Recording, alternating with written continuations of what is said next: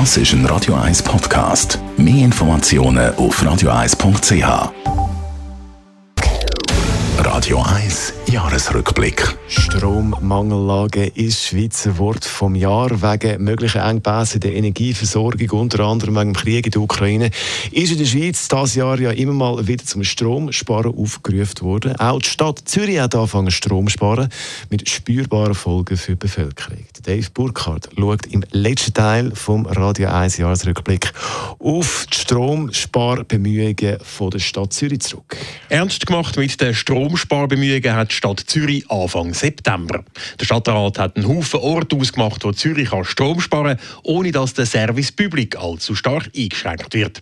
Der zuständige Stadtrat Michael Baumer hat Anfang September erklärt, wo zuerst gespart wird, dass es im Notfall in den Wintermonaten trotzdem genug Strom sollte haben. Stadtrat möchte das in drei Stufen umsetzen. Und die erste Stufe das ist namentlich die Reduktion von der Temperatur in den Schwimmbädern um ein Grad, dann äh, Abschalten von gewissen Brunnen. Einfach Sachen, die relativ einfach umzusetzen sind. Dazu gehört auch, dass Fahrzeuge von der Stadt weniger gewaschen werden. Stufe 2 hat dann spürbare Auswirkungen für die Angestellten von der Stadt gehabt. Dampfhäuser vielleicht nur noch auf 19 Grad heizen oder auch Räume, wo man nur selten braucht oder gar nicht braucht, wie Lager, dass man die auf 15 Grad zum Beispiel nur heizt. Und auch die Reduktion von der Beleuchtung, sagen wir, von historischen Gebäuden oder auch die Straßenbeleuchtung in der Nacht. Aber auch beim ÖV hat der Stadtrat Sparpotenzial gesehen. Vor allem tun wir die Heizung in der Tram bis zu 2 Grad absenken gegenüber sonst.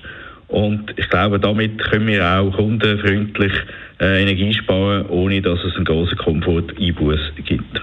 Außerdem entsprechen die tieferen Temperaturen in der Tram auch einem Wunsch aus der Bevölkerung, erklärt Michael Baumer. Viele sagen sogar, es ist fast eher zu warm in der Tram. Und äh, im Winter hat man ja einen Mantel an und will den nicht immer für kurze Strecken dann abziehen. Und insofern glauben wir, dass die zwei Grad für viele sogar noch ein positiver Effekt ist.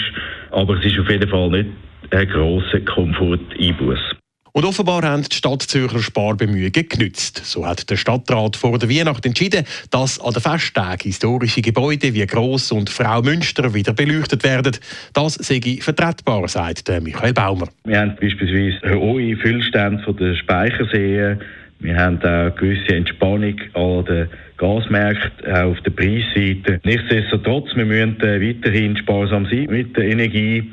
Mangellage ist weiterhin nicht ausgeschlossen. Aber so wie sich der Stand jetzt präsentiert, ist es doch nicht so wahrscheinlich. Und dass die Bevölkerung das als falsches Signal versteht und nicht mehr auf den eigenen Stromverbrauch schaut, glaubt Michael Baumer auch nicht. Ich glaube, das Signal ist, dass wir mit Umsicht handeln, dass wir äh, auch sagen, wenn jetzt wirklich bis eine hohe Viertig wie Weihnachten, dass man da auch etwas kann fürs Gemüt machen dass man aber an anderen Tagen dann wieder verzichtet auf die Beleuchtung. Ich glaube, das ist auch ein, ein Zeichen, dass wir da mit Augenmaß agieren. Darum wird heute das Silvester die Festbeleuchtung in der Stadt nochmal eingeschaltet. Und zwar bis morgen Morgen um 3. Dave Burkhardt, Radio 1. Der Radio 1 Jahresrückblick. Auch jederzeit zum Nachlesen auf radio1.ch. Never mind the stars in the sky. Never mind the when and the why. Radio 1 ist Ihre News-Sender. Wenn Sie wichtige Informationen oder Hinweise haben, rufen Sie uns an auf 044 208 1111 oder schreiben Sie uns auf redaktion.radio1.ch.